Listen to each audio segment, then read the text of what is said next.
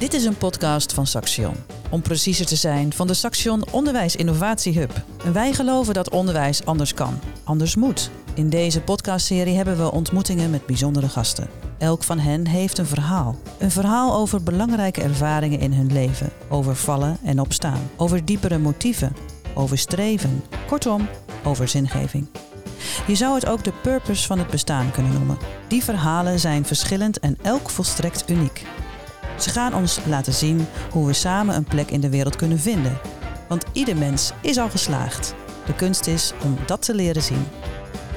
We moeten stoppen met het onderwijs te zien als een bedrijf. Hè? Net zoals Ja, dat we de BV ja. Nederland. Onderwijsinstellingen zijn geen bedrijven, maar die worden wel zo gerund. Ja. Waardoor heel veel prikkels niet, ehm, denk ik, functioneel zijn en waar onderwijs voor, zou, voor bedacht is. Hè? Voor Mhm. bedoeld is voor de Mhm. ontwikkeling van mensen. En voor mij is een manier om dat vorm te geven, zijn die plekken der moeite. Dus letterlijk. Ja, waarom creëren we niet gewoon... Waarom staat er niet boven de deur van, eh van Saxion als je de hal binnenloopt... dit is een plek der moeite. Hier mag je worstelen, hier mag je moeilijke vragen stellen. Hier Ja. mag je niks weten. Ja. Waarom staat dat dan? Ik denk als we alleen beginnen met dat narratief te veranderen... dat, je, dat wij beroepsopleiders opleiden die... Hè, dat docenten mensen zijn die antwoorden hebben op die vragen van studenten. Want zo zijn ze ook al in het middelbaar onderwijs opgele- eh, opgeleid. Ik denk dat we veel meer ehm, die houding zouden kunnen gaan uitdragen. En daar letterlijk ruimtes voor inrichten. Van dit is een plek.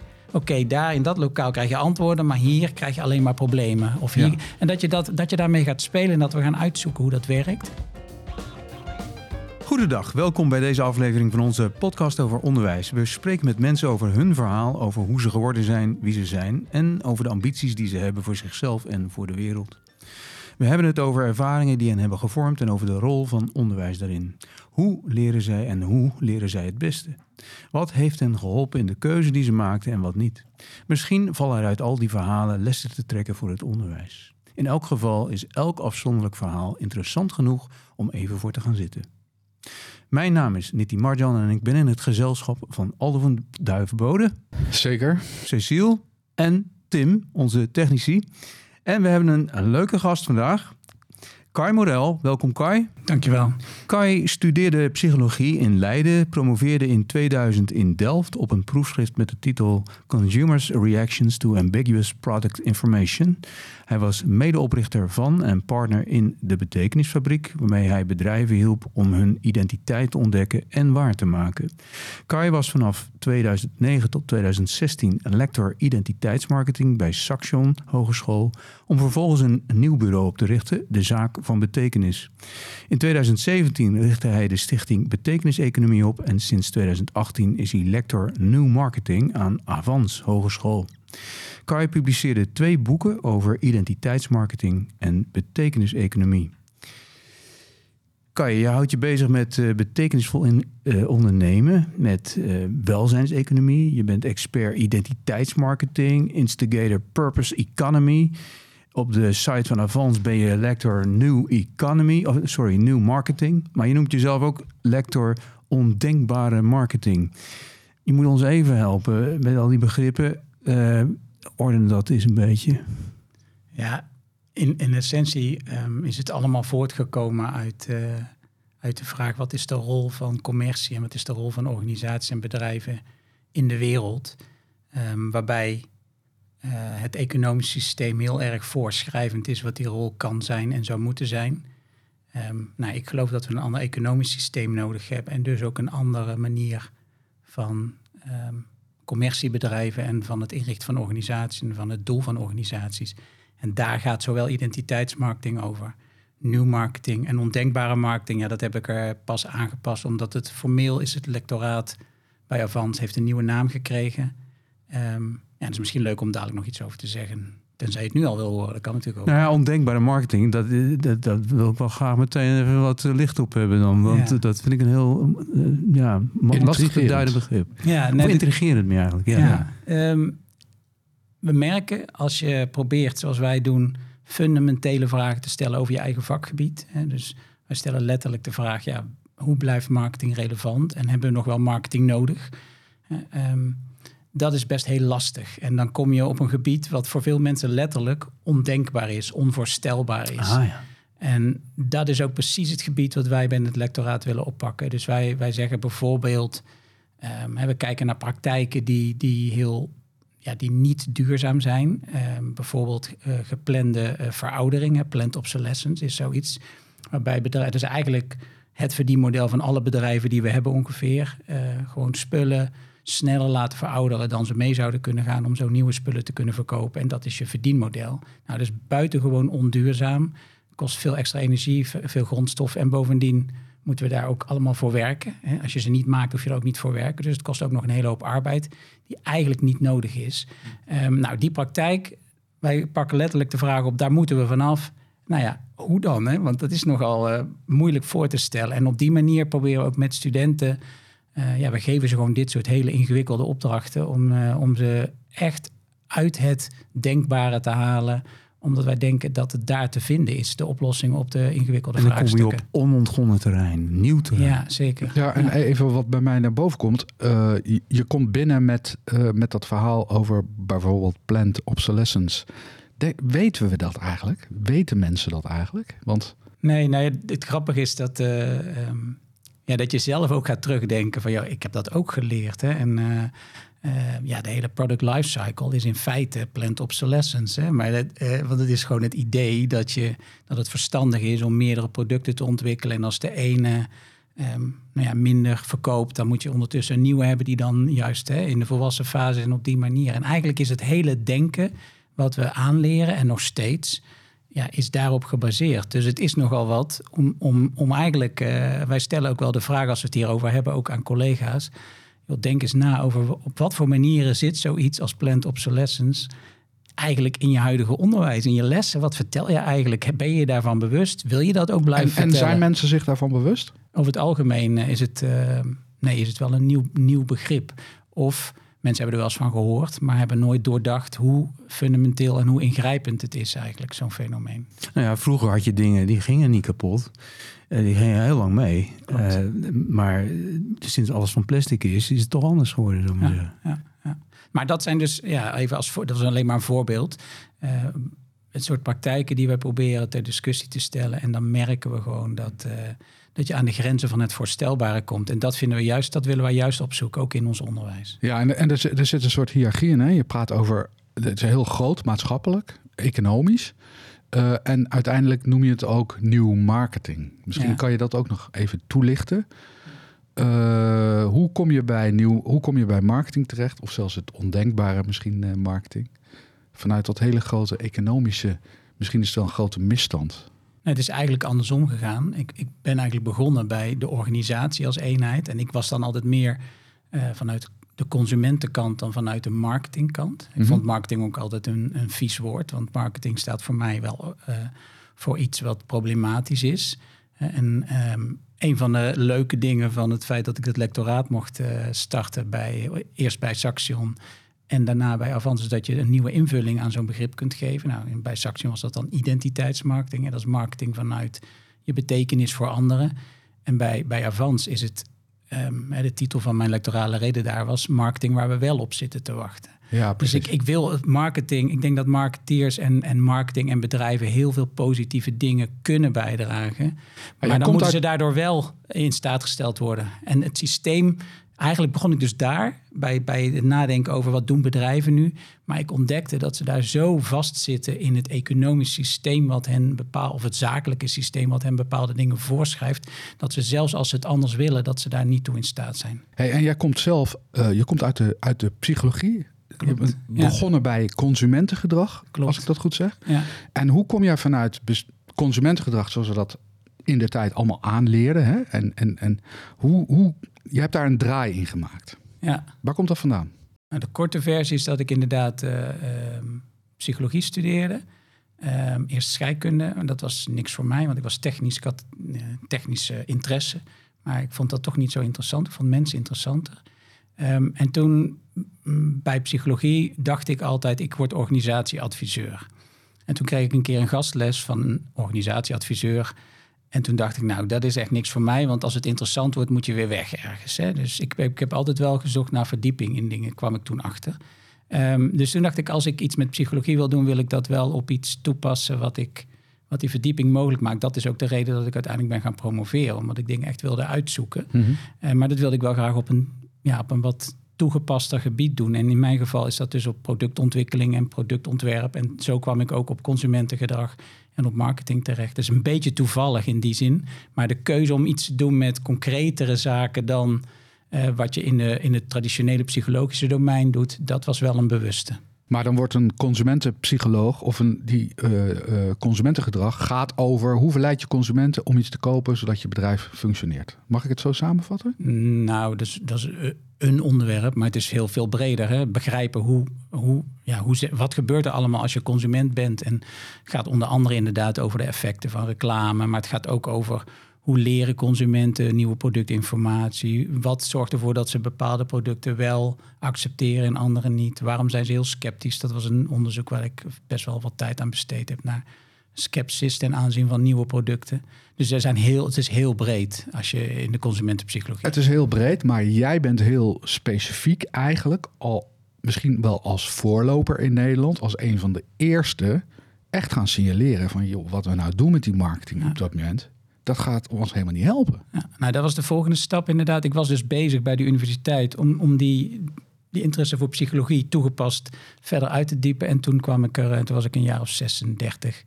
En het ging eigenlijk goed en ik had leuke collega's. En toen kwam ik erachter eh, dat ik me eigenlijk elk jaar de vraag stelde... wat doet het ertoe wat ik hier aan het doen ben? En Mhm. dat begon me steeds meer dwars te zitten. Dus letterlijk, ik vond het niet zinvol wat ik aan het doen was. Hoe of kom niet je daarachter? Ja, dan Hoe, kom, hoe werkt dat? daar kom je achter doordat, je, doordat, er, doordat je dat die vraag terug blijft keren. Je bent bezig, je hebt op zich naar je zin, maar er knaagt iets. In mijn geval was het, er zat me gewoon iets dwars. En, en dat negeer je, want je, je bent heel goed in staat om, eh, om het weg te redeneren. Zeg ik, ik heb het toch leuk en ik heb leuke collega's en ik, wat zou ik nou nog meer wensen? Al die dingen. Dus dan neemt je ratio het een beetje over, totdat je toegeeft van ja, ik, ik, het is echt serieus. En toen ben ik naar mijn, naar mijn, des, mijn baas destijds gestapt. Dat ook Was een dat een zeker was. moment? Was dat een Ja, dat is wel een moment Kun dat... je op- dat aanwijzen ergens? En, en was, was er een aanleiding? Of was het inderdaad een geleidelijk proces waarin ineens... Nee, het was, het was een opstapeling. En op een gegeven moment heb ik gewoon tegen mijn ba- baas gezegd... joh, ik, ik, eh, het gaat niet goed zo verder. Ik wil niet op deze manier verder. Ik weet niet precies wat ik wel wil. En toen heb ik de kans gekregen om een coachingstraject te doen. En toen zei ik ook meteen, ja, één ding. Er kan uitkomen dat ik hier stop. Hè. En dat, nou, dat zei, dat zei eh, eh, hij ook van, ja, dat begrijp ik. En dat, als dat zo is, dan is dat zo. Maar het gaat hier om jou. Wat wil jij? Maar je vertelt het heel mooi, hè? heel smooth, maar het was denk ik niet heel prettig. Nou, in die zin, ja, ja en nee. Want ik, ik, was, eh, ik, ik had heel snel door. Ik had een coach en die- daar klikte ik goed mee. En ik had bij het tweede gesprek of zo... eerste gesprek ging over dat ik eh, geen verbinding had tussen mijn hoofd en mijn gevoel. En nou, dat herkende ik wel. Daardoor liep ik ook vast.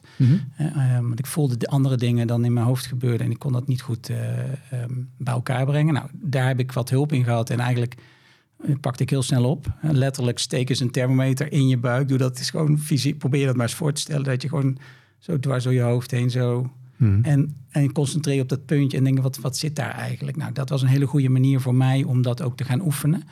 En toen kwam ik dus dichter bij mijn gevoel. En toen eh, weet ik nog dat ik de derde of vierde keer, in het vierde gesprek of zo, tegen haar zei: Ja, ik wil dit helemaal niet. En ik herinner me nu ook wel trouwens dat ik, ik liep wel vast op een gegeven moment. Ik merkte dat ik. ehm, dat ik soort blanco werd in mijn hoofd. Dat, ik, eh, dat het niet goed meer lukte om, om mijn werk goed te doen. Dat, dat speelde ook wel in die tijd. Was ik eigenlijk vergeten, merk ik. Maar dat Ja, spe- precies. Dus er was iets, wel iets aan de hand waardoor ik ook dacht van het gaat Ja. echt niet goed. Ook. Ik, ik begin er last van te Maar krijgen. je krijgt dus vanuit je lijf, vanuit je systeem, Signalen, je ja. krijgt signalen. Ja. En never waste a good crisis. Jij ging er iets mee doen. Ja, en toen, nou, en toen hoorde ik mezelf zeggen van, joh, eh, ik wil dit helemaal niet. Nou, en toen heb ik wel gehuild, want ik was bezig, dacht ik, met een wetenschappelijke academische carrière. Wat gebeurt hier?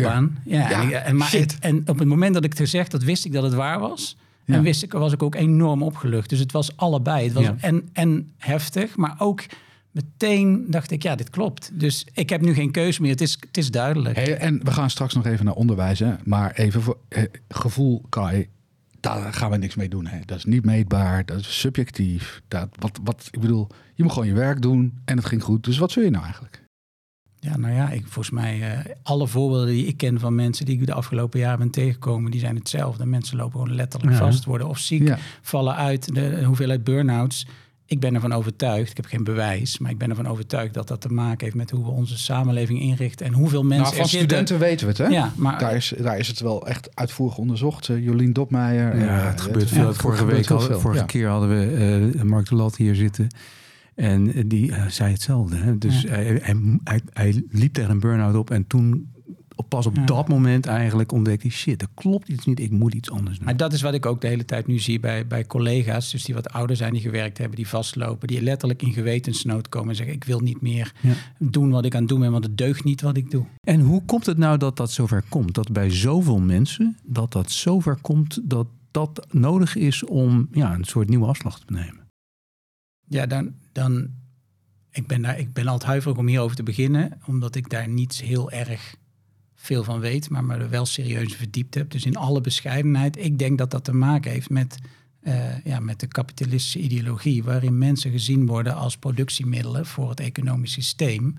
Eh, ehm, en ja, die moeten optimaal benut worden. Dus je ziet, ik heb daar wel wat ook over gelezen en er zal heus wel wat debat over zijn, maar volgens mij is daar toch redelijk, ehm, eh, ja, is redelijk overeenstemming over dat het doel van het kapitalistisch systeem is om, om uiteindelijk mensen in te zetten om waarde te creëren, financiële waarde, misschien ook andere waarden. En wat we nu de laatste jaren zien, is dat waar de productiviteit stopt als je tussen vijf en eh, of tussen, tussen de negen en vijf periode. ehm, als je dat helemaal uitgenut hebt, ja, dan moet je in mensen hun privéleven en in hun tijd. Dus flexwerken en dat je altijd bereikbaar bent, is volgens mij een fenomeen wat ingegeven wordt door die kapitalistische ideologie. Heel onbewust, denk ik vaak. Hoor. Het Mhm. sluipt erin om mensen altijd maar actief te hebben. Want als mensen actief zijn en ook als ze bereikbaar zijn, dat is de kant van de werknemer. kan Mensen als tegenwoordig heel productiefactor. Dat Ja. is de productiefactor. Maar aan de andere kant de consument, als die altijd aanstaan, is dat ook een mogelijkheid om aan te verdienen. En volgens mij is dat iets wat helemaal niet bij ons past. Wat we ook in het verleden nooit zo hebben gehad. Ehm, en wat ook niet nodig is in de moderne wereld. Ja, we wandelen eigenlijk weg van onze natuur, van onze eh, Dat denk ik eigenlijke wel. ja. zijn. hè? Ja, dat denk ik wel. Ja, en, en, dat, en dat kom je dan op een gegeven moment, roept je lichaam. Ja. Maar heb Je de crisis, heb je een crisis nodig om erachter te komen? Want het is natuurlijk op dit moment, hè, even vanuit de school geredeneerd, moeten we die, die jonge mensen allemaal eerst die crisis door laten maken? Of hoe zie jij dat? Ja, dat is een goede vraag. Ik, ehm, ik weet het niet precies. Ik denk wel dat je. Kijk, een crisis kan vele vormen hebben. De een moet eerst echt heel ziek worden en uitvallen. Ik ben dat nooit. Ik, ik heb altijd. Op Dat tijd, is mij gebeurd. Ja, mij dus niet. Ik ben op tijd heb ik ingegrepen. En dat, ik heb meerdere keren dat soort momenten gehad dat ik dacht. Dit gaat niet goed en dan grijp ik in. Ik, mij lukt dat. Nou, er zijn ook mensen die dat niet lukt. Dat is dan mijn geluk. Ehm, maar ehm, ik denk wel, er moet wel iets gebeuren, iets fundamenteels, om voor, je- voor je om een omslag te maken. Want die omslag heeft gewoon consequenties. En die consequenties, die zijn vaak toch wel behoorlijk ingrijpend. Als jij eh, in een baan zit eh, waar, je, waar, je, nou ja, waar je heel veel van afhankelijk bent, zowel voor je inkomen als misschien wel voor je, voor je sociale netwerk, misschien ook wel wat status wat er soms bij zit. En je moet het allemaal opgeven, noodgedwongen. En in een, in een maatschappij waarin uitval als falen wordt gezien. Mhm, Hè? Dus je mhm. bent ook nog een mislukking. Ja.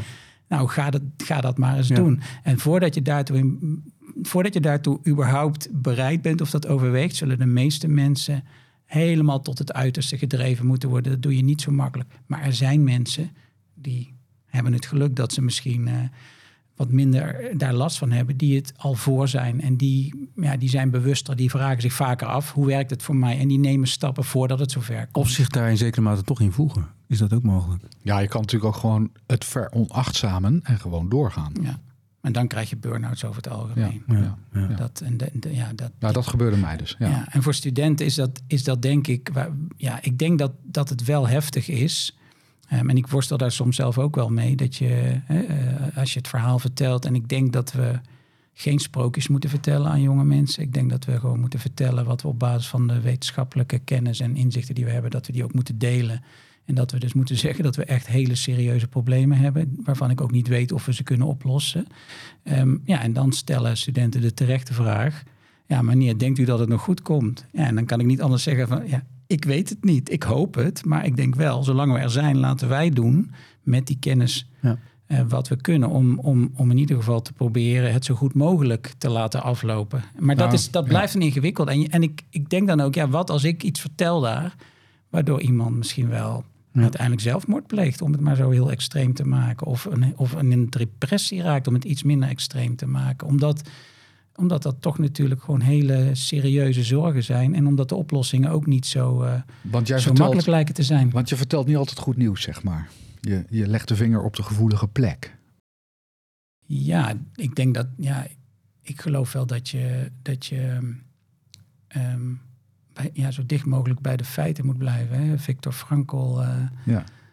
Um, ja, in de meest ernstige, uitzichtloze situaties moet je die situaties omarmen. Hoe vervelend ze ook zijn, dat biedt de grootste kans om er ook mee om te kunnen gaan. Dat is wel mijn persoonlijke overtuiging. En die, ja, die draag ik dan wel uit. Of daar handel ik naar ook in mijn, uh, in mijn werk. Want jouw werk, uh, je hebt uh, de zaak van betekenis. Ja. je bent onderzoeker, lector. Ja. dat is in en met het onderwijs, maar ook met bedrijven. Ehm, dus met alles wat je daar net over zei, hoe komt dat terug in, in jouw werkzaamheden? Nou, dat het toch wel gewoon zoeken is met elkaar. Hè? Ik ben niet iemand die even komt vertellen. Mensen willen, we zijn ook, uh, mensen willen graag. Uh, ja, ik hoorde dat in een van de vorige podcasts ook een recept, een recept voor, hè, voor de oplossing. Zo van doe dit en dan gebeurt er dit. Um, en deels kunnen we daar wel wat in doen, denk ik. Want we weten best veel dingen die werken. Ik ben toch benieuwd welke podcast dat was. Ja, volgens mij was het de podcast met Remco, waar het ging over recepten. Ja, voor oh, hij was er nou op zoek, maar hij wist ook dat nee. gaat niet gebeuren. Nee, ja, precies. Nee, zeker, maar de ja, behoefte aan recepten, die zit wel hè, aan, aan makkelijke oplossingen. En die wordt gevoed door het hele politieke Nou, we willen een voorspelbaar proces. We, willen, hè, we zijn efficiency eh, georiënteerd, opgevoed en opgeleid. En we willen met iets beginnen waar we van weten dat het werkt. Ja, maar we, willen ook, we houden ook heel erg van simpelheid en eh, Ja. one-liners en eh, makkelijke oplossingen. Ja. En Ja. de complexiteit van de problematiek staat dat niet toe. Nee. Dus dat kan niet. Dus ik ga daar niet in mee. Hè. Dus ik, ik, wat, ik, wat ik doe is, ik zoek de nuance op. Ehm, ik zoek ook altijd bewust dingen op die in tegenspraak zijn met wat ik al denk. Maar dat botst dus regelmatig. Ja, dat schuurt. Dat schuurt vooral, ja. Ehm, hè, mensen, ik heb wel meegemaakt dat mensen echt heel boos op mij werden. En hoe- of, eh, Ja, precies. ja. En hoe ga jij daarmee om? Hoe, hoe, hoe, hoe, ja. hoe, hoe- Ja, want het is ook niet altijd even aantrekkelijk. Het zijn Nee. langduriger trajecten. Als je gaat zoeken, dan duurt het langer om ergens te komen. Of, hè, de- Ja, ik, ik, weet, ik weet niet. Ik merk toch eigenlijk wel dat er steeds meer enthousiasme is voor hetgene wat we doen. Dus ik denk dat mensen gewoon wel begrijpen dat. En ze voelen de intentie die erachter zit. eh, en, en ja, ik denk dat we het ook redelijk goed kunnen uitleggen. Ja. Dat die complexiteit nou eenmaal er is. En dat we die omarmen. Dat we meer kans maken om het op te lossen. Dan als we ons tegen verzetten en met schijn simpele oplossingen komen. Dus er zijn geen simpele oplossingen eigenlijk. Soms wel, maar voor de meeste, voor de grote vraagstukken die we hebben niet. Omdat alles met alles samenhangt. Maar dat willen we. Kijk, in het onderwijs willen we natuurlijk wel graag voorspelbare Ja. oplossingen. Zodat we studenten precies kunnen vertellen hoe het allemaal zit. Ja, zo is het helemaal ingericht. Dat ik, is- vind wel, ik vind het dan wel leuk om even te refereren naar een, eh, een artikel wat eh Jacco van Uden, lector eh, Change Management bij de Haagse Hogeschool en ik vorig jaar hebben gepubliceerd eh, in tijdschrift Waardewerk. En dat gaat hier over Ja. waarom de innovatie in het businessonderwijs en in het hoger onderwijs zo lastig is. En dat heeft hier onder andere mee te maken dat wij in een instituut zitten waarin controle en beheersbaarheid heel erg belangrijk zijn, omdat je Mhm. groot bent. Dus het heeft ook een functie. Maar het staat innovatie wel in de weg en het staat complexiteit in de weg. Hè? En we eindigen dat artikel ook met een oproep om ons meer, om van het onderwijs een plek der moeite te maken. Hè? Een plek waarin alles moeilijk mag zijn, complex mag zijn. Eh, omdat dat nou eenmaal, omdat op die plek eh, zullen we de oplossingen ook moeten zoeken. En krijg jij dat voor elkaar in jouw eigen werk? Om zo'n plek der moeite waar geëxperimenteerd mag worden, waar de pijn gevoeld mag worden, waar het mag mislukken? Nou eh, ja, eh, en we zijn er ook, ja, het is ook relatief nieuw dat we dat zo expliciet ook benoemen en dat we daar ook mee bezig zijn. Maar wat ik heel erg opvallend vind, is iedereen slaat er enorm op aan. Ja. Het is zo herkenbaar. Mensen weten het uit hun eigen lijf. Ja, mensen voelen het en ze zeggen Ja. eigenlijk letterlijk, eindelijk wordt het nu benoemd en mag het dus. Ik zou Ja. dolgraag een plek der moeite willen creëren, maar ja, En doe het al- maar eens. Hè? Heb je al bestuurders in die plek gehad? Ja, ik wou net zeggen, je, Ja. dat je zegt mensen. Maar we hebben natuurlijk ook te maken met mensen die de zaak moeten organiseren. Die ook in, in, zeg maar, in een onderwijscontext, eh, eh, teamleiders, managers, bestuurders, directies. Studenten hebben we. Eh, dus die, die moeten ook zorgen dat het gaat. We hebben te maken met grote aantallen, je zei het al. Dat vraagt ook dat je gaat standaardiseren, dat je, dat je regels maakt. En tegelijkertijd zijn we op zoek naar die aandacht, naar variëteit eh, in, in, in, in die organisatie. Eh, is, hoe krijg je dan zeg maar, het type teamleider mee in dat denken? Ja.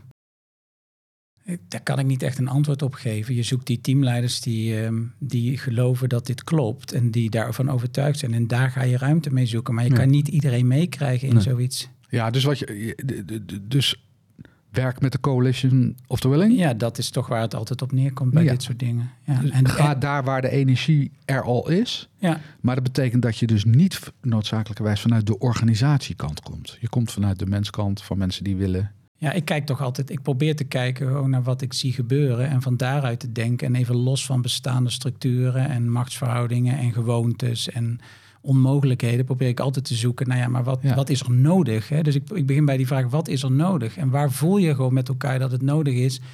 En ik begrijp dan waarom het op dit moment vaak nog niet lukt of waarom het heel ingewikkeld lijkt. Maar dan kom ik weer op dat ondenkbare. Ik wil dan toch dat verkennen. Ja, want het kan op erg gespannen voet staan met de realiteit zoals die zich nu, ja, zoals de organisatie of zoals, zoals een opleiding in elkaar zit. Of een, Ja, ik vind wordt realiteit altijd wel een interessante. Want eh, ik ben wel vaak, eh, hebben mensen tegen mij gezegd, joh, jij eh, je bent naïef hè? En, je, en je bent niet realistisch. Terwijl ik denk dat ik buitengewoon realistisch en helemaal niet naïef ben. Want ik zie, ik zie gewoon, hè, je, je, je, je, hebt die ervaring ook. Je ziet wat mensen beweegt. Je ziet wat er gebeurt. En wat de meeste mensen doen die zichzelf dan niet naïef noemen, is dat gewoon negeren. En gewoon doen alsof dat allemaal niet uitmaakt. Nou, dat vind ik dus naïef. Hmm. Om te denken dat het allemaal wel goed komt. Terwijl ondertussen zie je gewoon mhm. mensen ziek worden, zie je al die problemen toenemen. Maar wij zijn naïef, omdat we het benoemen en omdat we proberen daar zeggen, ja, dat is ingewikkeld. ja, ja. Dat kunnen we niet makkelijk oplossen, maar laten we het wel gaan proberen. Weet Ja, je? je, bent, je bent misschien naïef, maar je bent ook wel een beetje lastig natuurlijk. Want wat, Maar ja, ja. wat, wat bijna hetzelfde. Als je naïef genoemd wordt, is eigenlijk zeg je van, joh, eh, Ja, dan ja. proberen ze eigenlijk aan de kant te zetten van, ja, die hoeven niet serieus te nemen. Nee, want dat verstoort Want, het plaatje. want, want die is niet realistisch en die snapt niet waar het maar over wat gaat. bied jij dan dat, zo, dat toch aantrekkelijk is? Ja, ik denk dat ik de vragen stel die niemand durft te stellen vaak. Ik benoem de olifant in de kamer. Ik, ehm, ehm, ik, ga, dat, ik ga dat gesprek niet uit de weg. Eh, en dat, dat doe ik omdat ik geleerd heb dat dat ontzettend waardevol is. En dat mensen daar achteraf vaak heel erg eh, veel aan hebben gehad. Ook als ze in het begin misschien helemaal niet zo blij ermee waren. Ja. Weet je, dat is ook stellen, het ervaring. stellen van lastige vragen. Ja, Het bevragen van het, van het bestaande, van wat je ziet. ja, Eh, en niet als een dominee. nee. Nee. Nee, dat heb ik wel meer gedaan, maar dat was ook een beetje, ja, aan het begin. Is ook, je moet je verhaal ook ontwikkelen. En in het begin wil je dan ook, ben je ook nog bezig om jezelf daarin mee te nemen. Maar ik, ik geloof heel erg dat je door vragen stellen, dat dat het denken in gang zet en niet door te veel te zenden. En ik krijg dat inmiddels vaak terug. Dat mensen zeggen, jij presenteert deze lastige materie op een hele uitnodigende manier. Mhm, mhm. Waardoor je geneigd bent om mee te gaan denken en niet meteen af te haken. Dus ik heb blijkbaar geleerd om het zo Hmm. te vertellen. En, en ik, ik zie dat ook wel echt zo. Ik geloof ook niet dat het. Je kunt mensen niet een idee opdringen, maar je kunt ze wel hun eigen ideeën laten bevragen en onderzoeken. En dat probeer ik te doen. En is dat vertaalbaar naar onderwijs? Dus je kan mensen niet een verhaal opdringen, maar misschien is dat toch wel waar het onderwijs voor een heel groot deel over gaat. Zit bijna een inkoppertje. Ja, ja, goed. Ja, Ik zei, als de het- vraag stellen is de vraag Nou beantwoorden. als, het, als het precies. er- waar zou het anders eh, vertalen? Tuurlijk, ik, ik denk dat we veel te weinig vragen stellen in ons onderwijs. Echt veel te weinig. Ja. En, dat, eh, en, en de vragen die we stellen zijn niet vragen die, uitzoeken, eh, die uitnodigen om, om iets te gaan onderzoeken. Maar dat zijn vooral vragen die uitnodigen om iets te bevestigen. Of om of, Conformeren. pra- of praktische vragen of procedurele vragen. Maar niet van joh, Maar toch- waarom gaat het zoals het gaat. Maar ook jouw vragen zijn niet ongericht. Er zit een verhaal onder. Hè? Dat zeg je ook zelf. Ja, Dus hoe stel je vragen? ja ik, ik probeer vragen te stellen die onder, het, onder de oppervlakte gaan. Hè. Dus ik probeer altijd te bedenken, oké, dit is nu wat er gebeurt. Nee, hoe komt dat dat er gebeurt? Ehm, en, en wat zit daar allemaal achter? Dus, en dan zit je op het systeemniveau. Hè, dus dan wordt het vaak ook heel complex. Ik ben de laatste jaren ben ik me bijvoorbeeld veel bewuster geworden van, nou ja, van de ideologische component.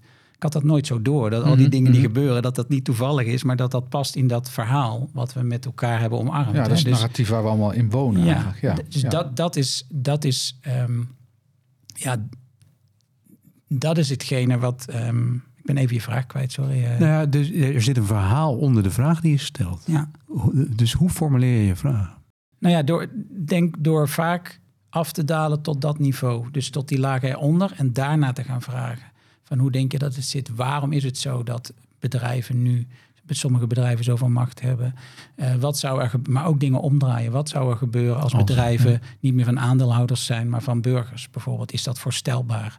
Hoe zou dat eruit kunnen zien? Hoe zou dat kunnen werken? En, dan kom je weer op het thema van het lectoraat uiteraard. En hoe kom jij van daaruit tot actie? Of in eerste instantie misschien tot onderzoek, uh, tot analyses en vervolgens tot actie? Um, nou ja, die, die, verandert ook dingen. Ja, maar die vragen, ja, maar die vragen nodigen enorm uit. Heel veel mensen vinden dat hele leuke vragen om mee aan de slag te gaan. Dus die nodigen enorm uit. Ze zijn moeilijk, maar ze zijn wel heel interessant. En mensen voelen ook dat ze heel wezenlijk zijn. Dus ik zie dat dat, dat uh, heel veel enthousiasme oproept. En dat mensen dus daarmee aan de slag willen. En dan ga je gewoon doen wat je altijd doet. Je gaat, je gaat zoeken, je gaat onderzoek doen, je gaat data verzamelen, je gaat met mensen praten, je gaat literatuur onderzoeken, ja, wat je allemaal maar doet. Ja, en dat is direct vertaalbaar naar onderwijs, hè, waar, waar, waar, je dat, waar je dat op dezelfde manier zou kunnen doen. Ja. Ehm, ehm, als jij nu, um, nou, je, hebt veel ervaring in onderwijs, verschillende uh, instituten, instellingen. Wat zou je nou wat is, de, wat is de grote verandering waar je nu echt aan. aan waar is onder, wat moet het onderwijs gaan doen? Er was buiten enorme noodzaak tot een, tot een transitie, denk ik. Uh, wat staat het onderwijs nu te doen? En hoe zou jij dat dan aanpakken? ja. Kleine vraag. Ja, hele kleine. Ik, ik, eh, ik, verwacht wel even, even een puntig antwoord. Nee, nee, flauw. Maar je begrijpt hè, van dat onderwijs heeft hier iets in te doen. Hoe zie jij dat? Hoe nou ja, ik, ik, ik, kom dan terug, denk in met mijn eerste reactie, want dit is een grote mhm. vraag en daar moet ik langer over nadenken. En ik heb wel veel over nagedacht, maar ik denk we moeten stoppen met het onderwijs te zien als een bedrijf. Hè? Net zoals dat we de BV Nederland, onderwijsinstellingen zijn geen bedrijven, maar die worden wel zo gerund. Waardoor heel veel prikkels niet, ehm, denk ik, functioneel zijn naar waar onderwijs voor, zou, voor bedacht is. Hè? Voor mhm. bedoeld is, voor de mhm. ontwikkeling van mensen. En voor het onderzoeken en voor het mogen worstelen met dingen. Nee, dat is allemaal, daar hebben we het net al over gehad. Ja, ja. En voor mij is een manier om dat vorm te geven, zijn die plekken der moeite. Dus letterlijk ja, waarom creëren we niet gewoon... Waarom staat er niet boven de deur van, uh, van Saxion als je de hal binnenloopt... dit is een plek der moeite. Hier mag je worstelen, hier mag je moeilijke vragen stellen. Hier mag je niks weten. Waarom staat dat dan? Ik denk als we alleen beginnen met dat narratief te veranderen... dat, je, dat wij beroepsopleiders opleiden die... Hè, dat docenten mensen zijn die antwoorden hebben op die vragen van studenten. Want zo zijn ze ook al in het middelbaar onderwijs eh, opgeleid. Ik denk dat we veel meer...